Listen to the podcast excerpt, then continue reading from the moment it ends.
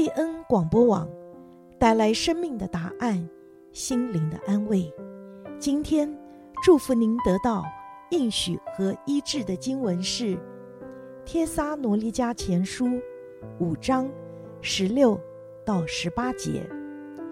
要常常喜乐，不住的祷告，凡事谢恩，因为这是神在基督耶稣里向你们所定的旨意。帖撒罗尼迦前书五章十六到十八节。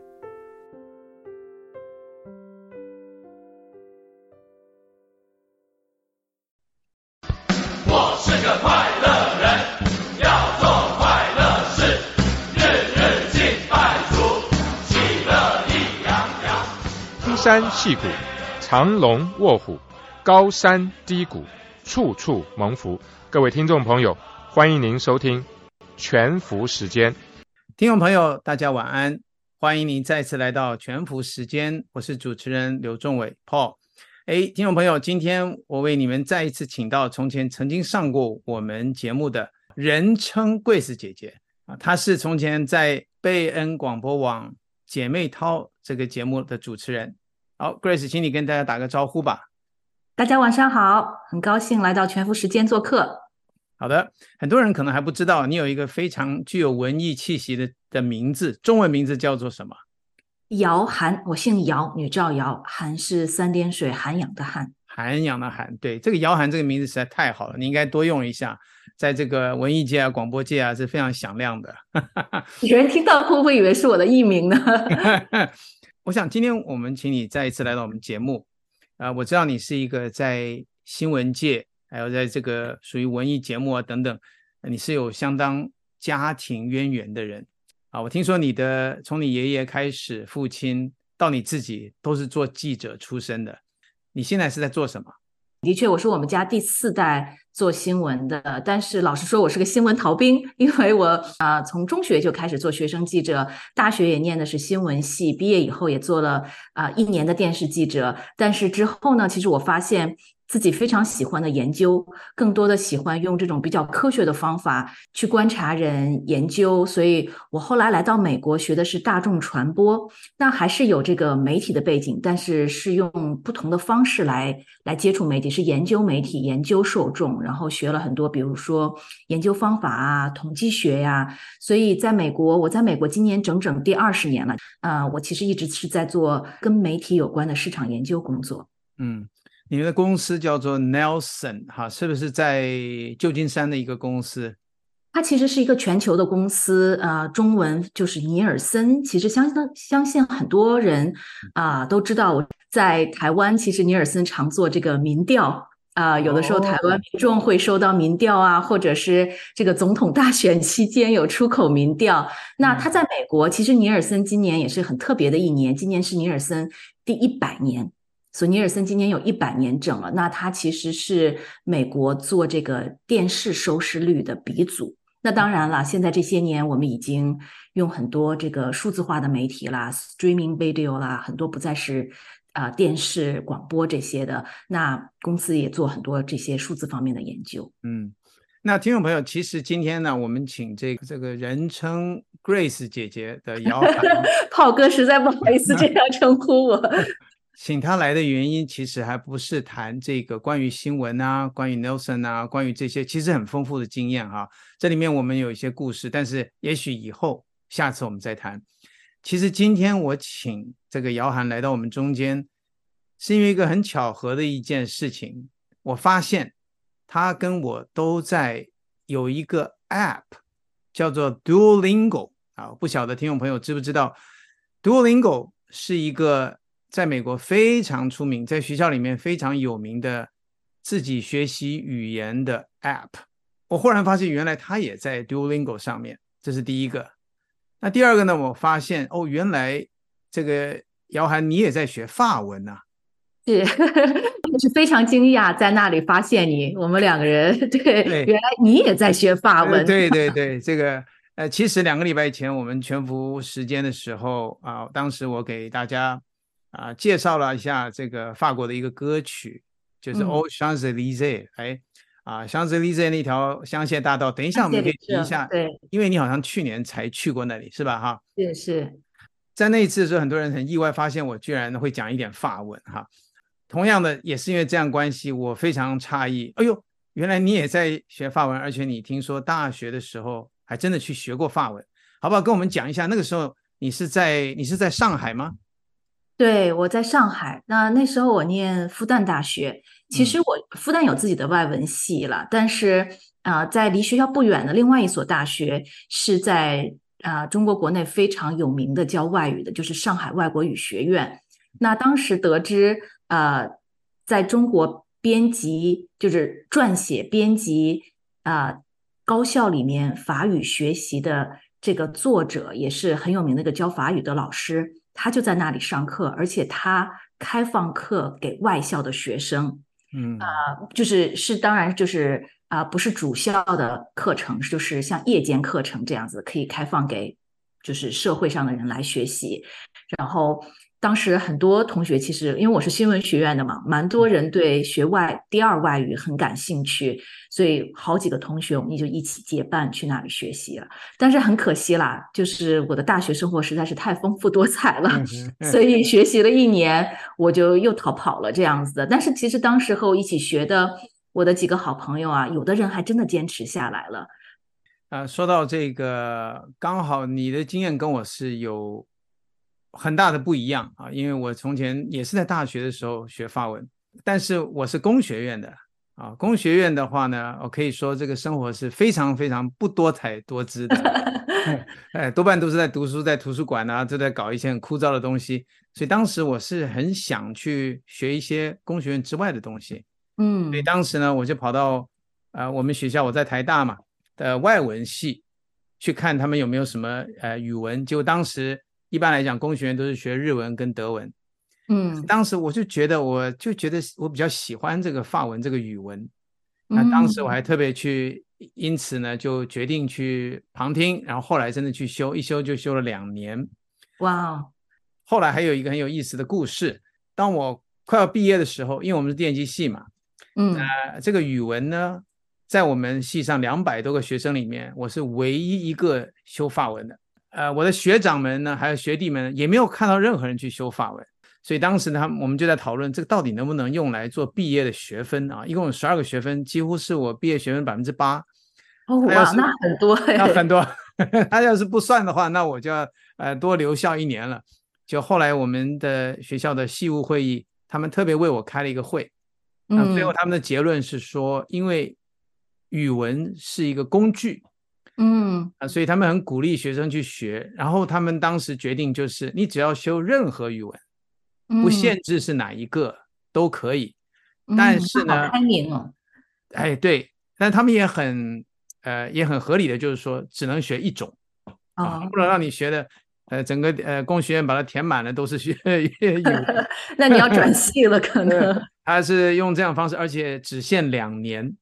哦啊，所以当时那一个条款后来成为我们的一个 precedence，precedent、嗯、也就是后来的这个先例这样的先例嘛哈。对，他那先例就是说，任何语文可以学两年都可以算，他等于是为我量身打打造的。是的。那么这件事情，我现在想起来，我觉得呃蛮不可思议的，因为从前那个时候，呃，我我是很诧异这个学校的老师们有像现在有点几乎。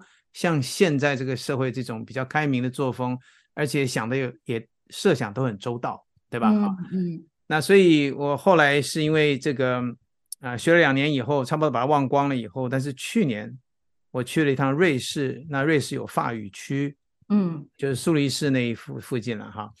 然后今年我去了加拿大的魁北克，嗯，啊，这两个我都在全福时间跟听众朋友们有一些报道。因为这两次刺激的关系呢，重新又让我燃起要复习法语的这个兴趣。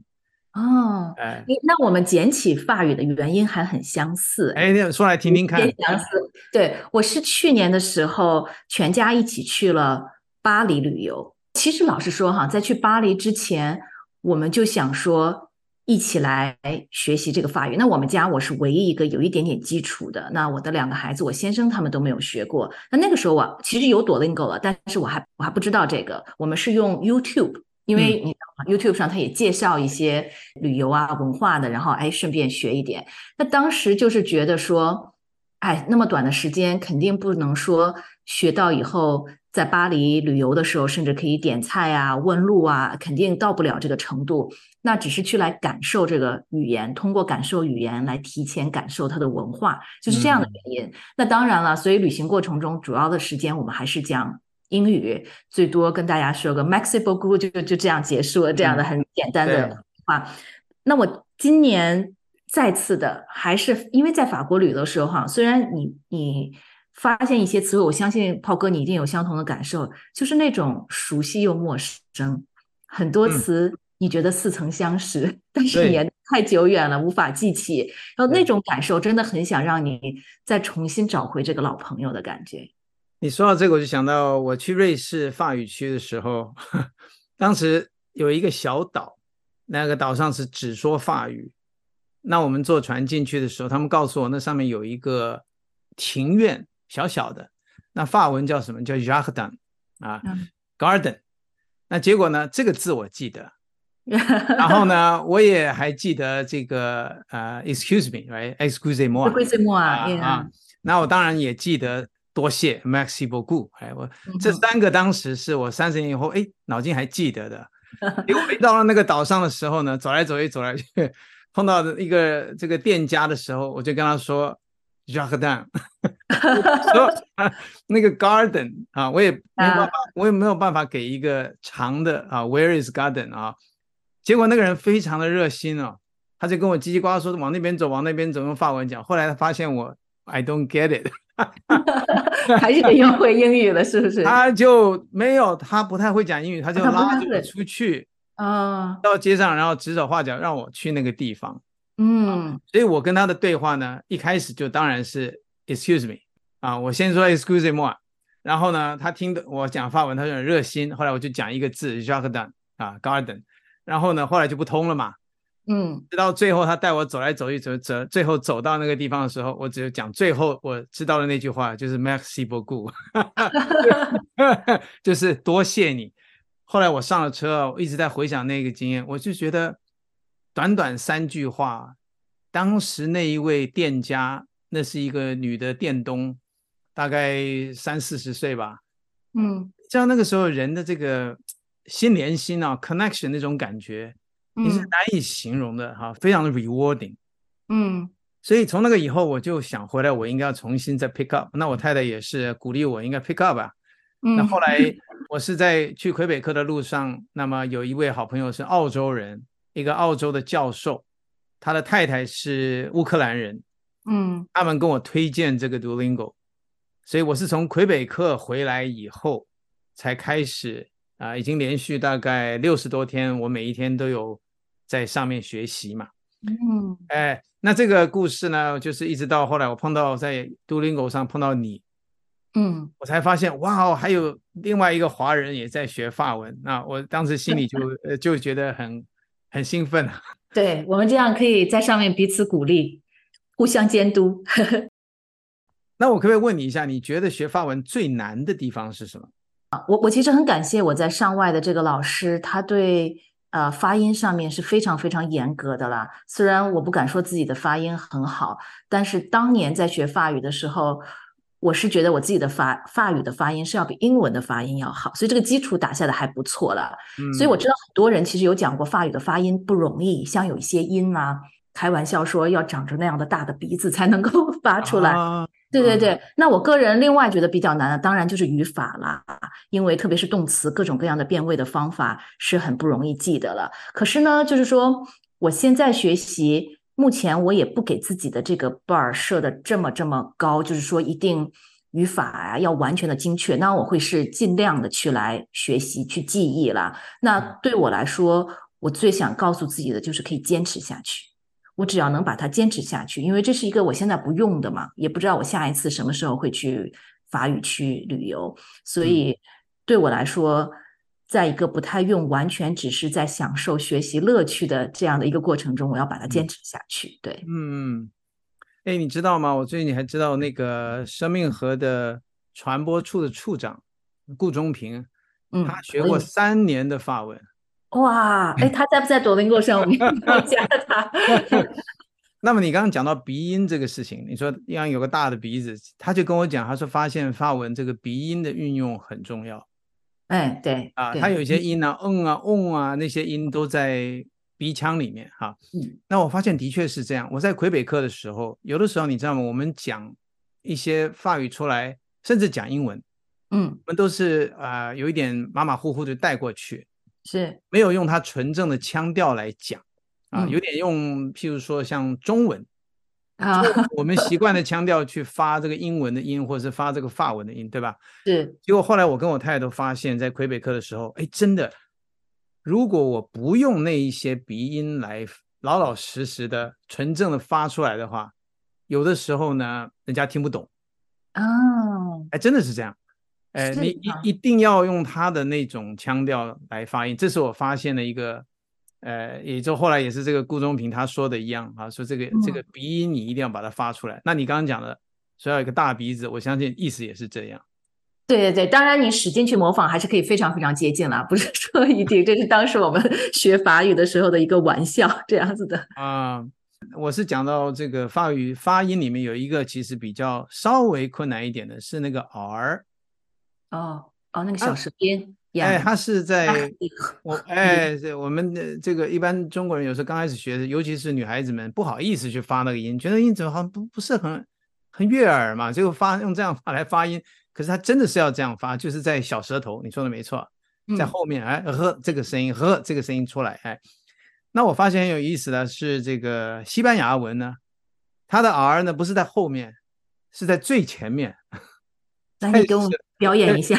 我 我我讲不出来，因为我没办法去打那个舌头，我还在学那个上面的声音。对，哎，这个我就发现，他们这些西语的人，如果同时会说这些语言的话，他们的耳朵从小就被训练，能够 pick up 这些非常小的、非常 subtle 的一些变化。嗯、是是啊。尤其是法文，我发现呢，它有一些东西你一定要仔细听，听懂了以后意思就出来了。他们讲不是讲很快吗？嗯哼，啊，法语的人讲话都很快，是。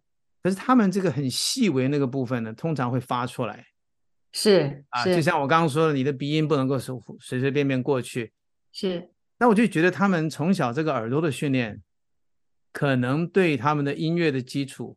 呃，有相当的帮助啊！不论是学西语的，嗯、是学法语的，尤其是这个 bilingual 的人，是比起我们学中文的来讲，是他们是说，就是特别是小孩子啦，就是儿童，他们的耳朵在嗯、呃，我不是做这方面，也有没有查到，就是说是几岁，可能在网上可以查到，在几岁之前，你如果不管就是说你你的人种也好，你出生的。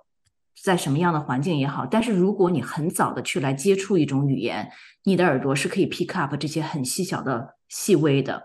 那对于成年人来说，学语言，特别是发音上面很大的瓶，就是瓶颈或者说是障碍，就是我们的耳朵可能已经很难去 pick up 这些细微的东西了。嗯，对，所以其实我也在在试着自己，你知道，Duolingo 上面。嗯，有很多很多的 quiz，然后他是会有这种听力测试。他说一句话，要让你去重复。那我不知道，你刚才在讲法语，他们讲的很快，的确是非常快。而且，呃，这种拼音文字呢，他们是会把音，比如说一个音啊、呃，比如说那个呃，这个音就是一个，嗯啊、呃，法语是 on rabbit，对吧？对，然后可是如果后面接的一个词，它的开头是元音。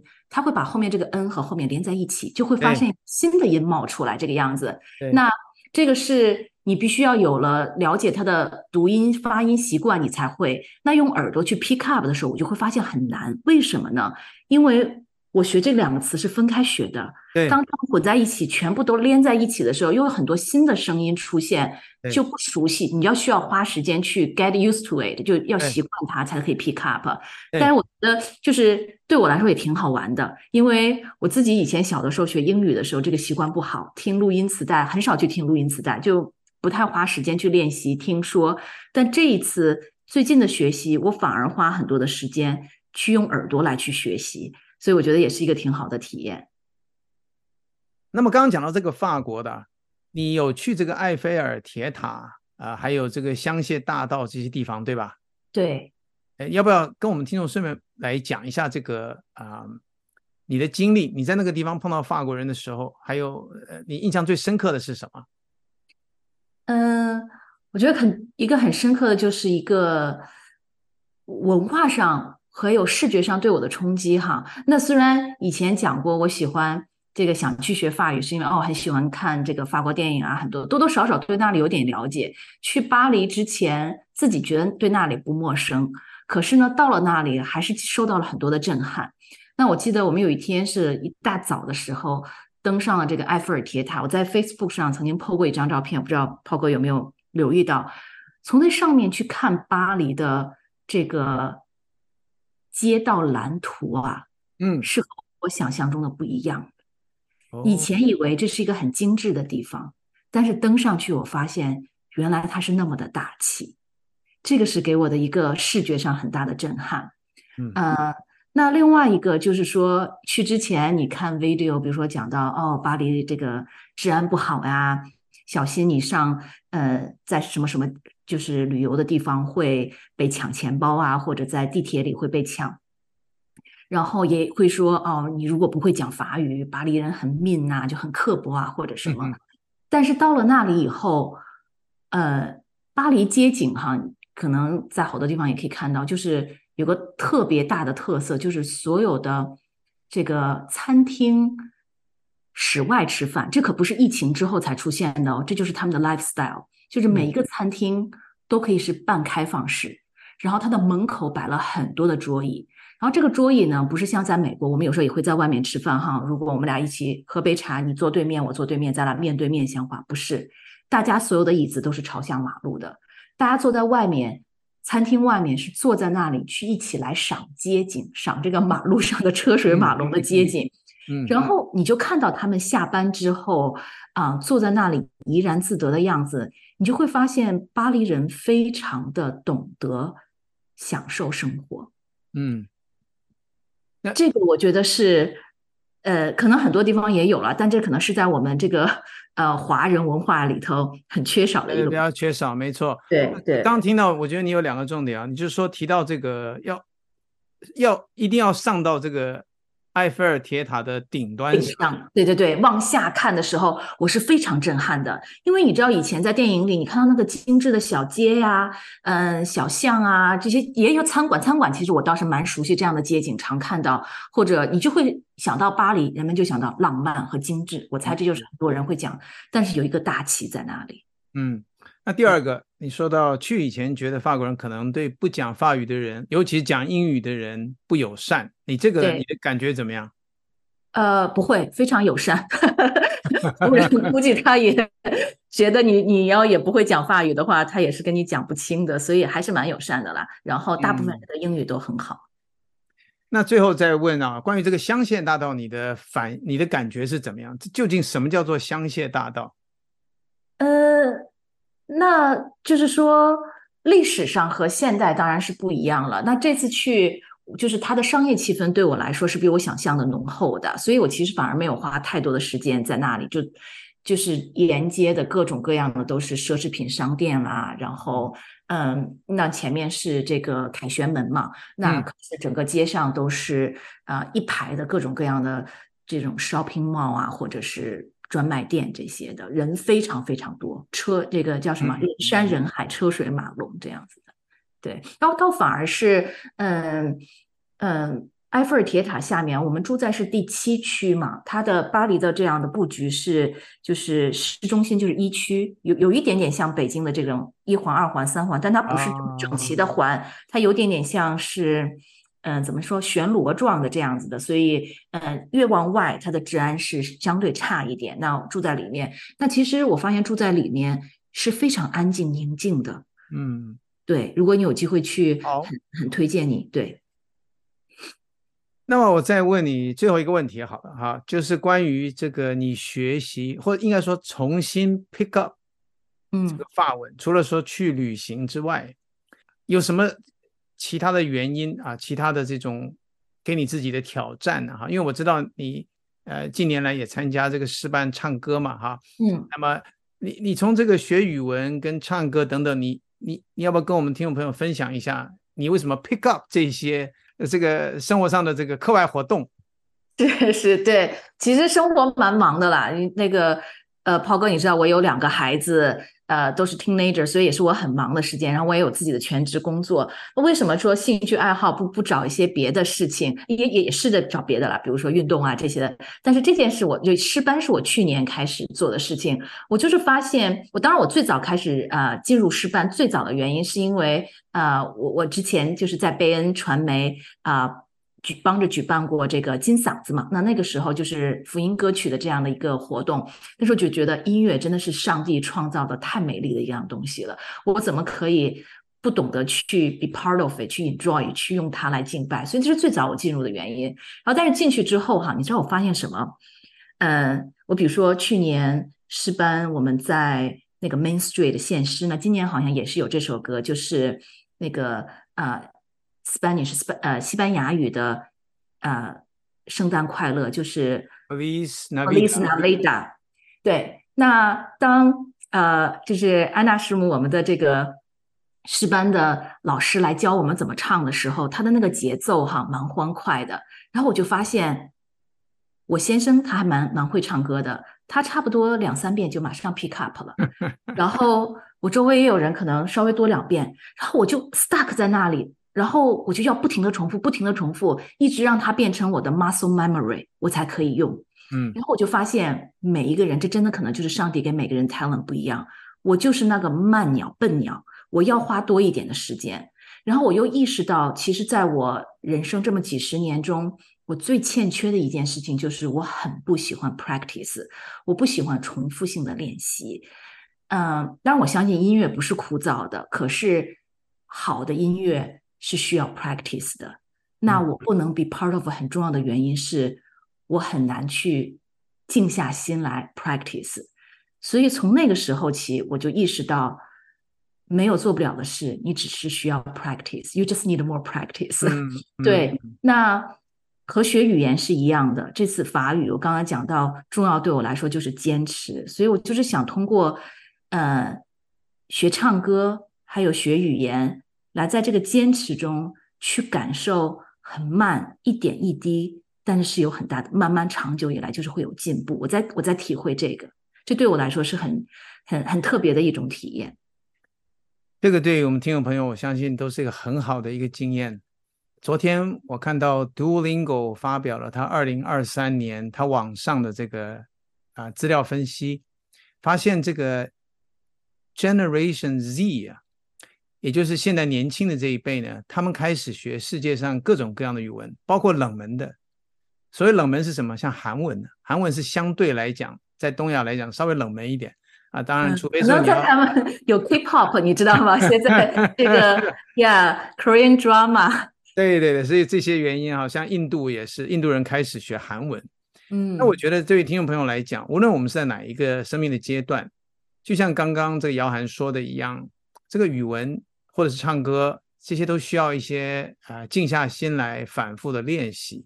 但以我个人跟他的经验是觉得，学这个第二外国语，对我们与开阔我们的世界，与这个世界上你从来没有机会认识的人，能够 connect 在一起，能够连接在一起。我相信这是对我们人生来讲非常新的一个经历。那现在年轻人都已经走上这条路，很多年轻人在学第二外国语。嗯，所以我想，我们可以鼓励我们，呃，当然鼓励我们的孩子们，年轻的一辈要开始啊、现在尤其这么多的 App，像 Duolingo 这种都可以。那更要鼓励我们自己成年的人，呃，能够 pick up 一些这个语文啊，这个总比是花时间在这个 social app 上这个一直看一些有一有一个没一点的，有一点没那一点的东西来讲要好。所以，这是今天我们。呃，两位在这里给各位听众朋友在全部时间能够带来一点我们的分享。好，姚涵，我们今天就访谈到这边，大家晚安，晚安，谢谢您，下周四再见。